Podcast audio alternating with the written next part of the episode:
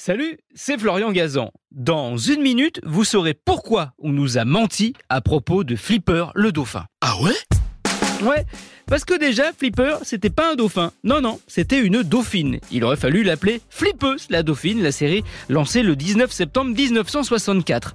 Et si on a pris une femelle, en fait, c'est parce que c'est moins agressif qu'un mâle, et aussi parce qu'il fallait un joli dauphin, or une femelle à la peau nickel, alors que le mâle a des cicatrices, étant donné qu'il a tendance un petit peu à se bastonner avec d'autres dauphins.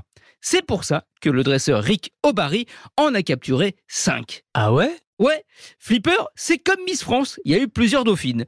Les deux principales s'appelaient Suzy et Cathy, et les trois autres doublures, c'était Patty, Scotty et Squirt. Ah, il y avait aussi Clown. Lui, c'était un dauphin qu'on utilisait uniquement pour les scènes où Flipper nageait en marche arrière, ce que les dauphines, c'est bizarre mais c'est comme ça, sont incapables de faire. Par contre, elles étaient capables de regarder la télé. Rico Barry a raconté qu'à chaque diffusion d'un épisode, il amenait une télé au bord de leur bassin au Seaquarium de Miami, et quand elles se voyaient dans le poste, figurez-vous, Suzy et Cathy se reconnaissaient. Ah ouais? Ouais, pas vocalement, car là aussi, on nous a menti.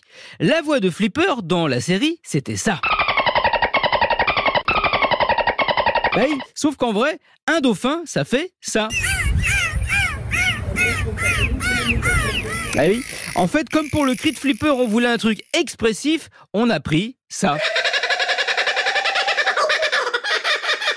Voilà. Et ça, vous savez ce que c'est?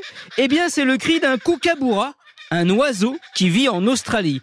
Si vous croyez vraiment que c'était son cri au dauphin, vous devez avoir les boules. De flipper, bien sûr.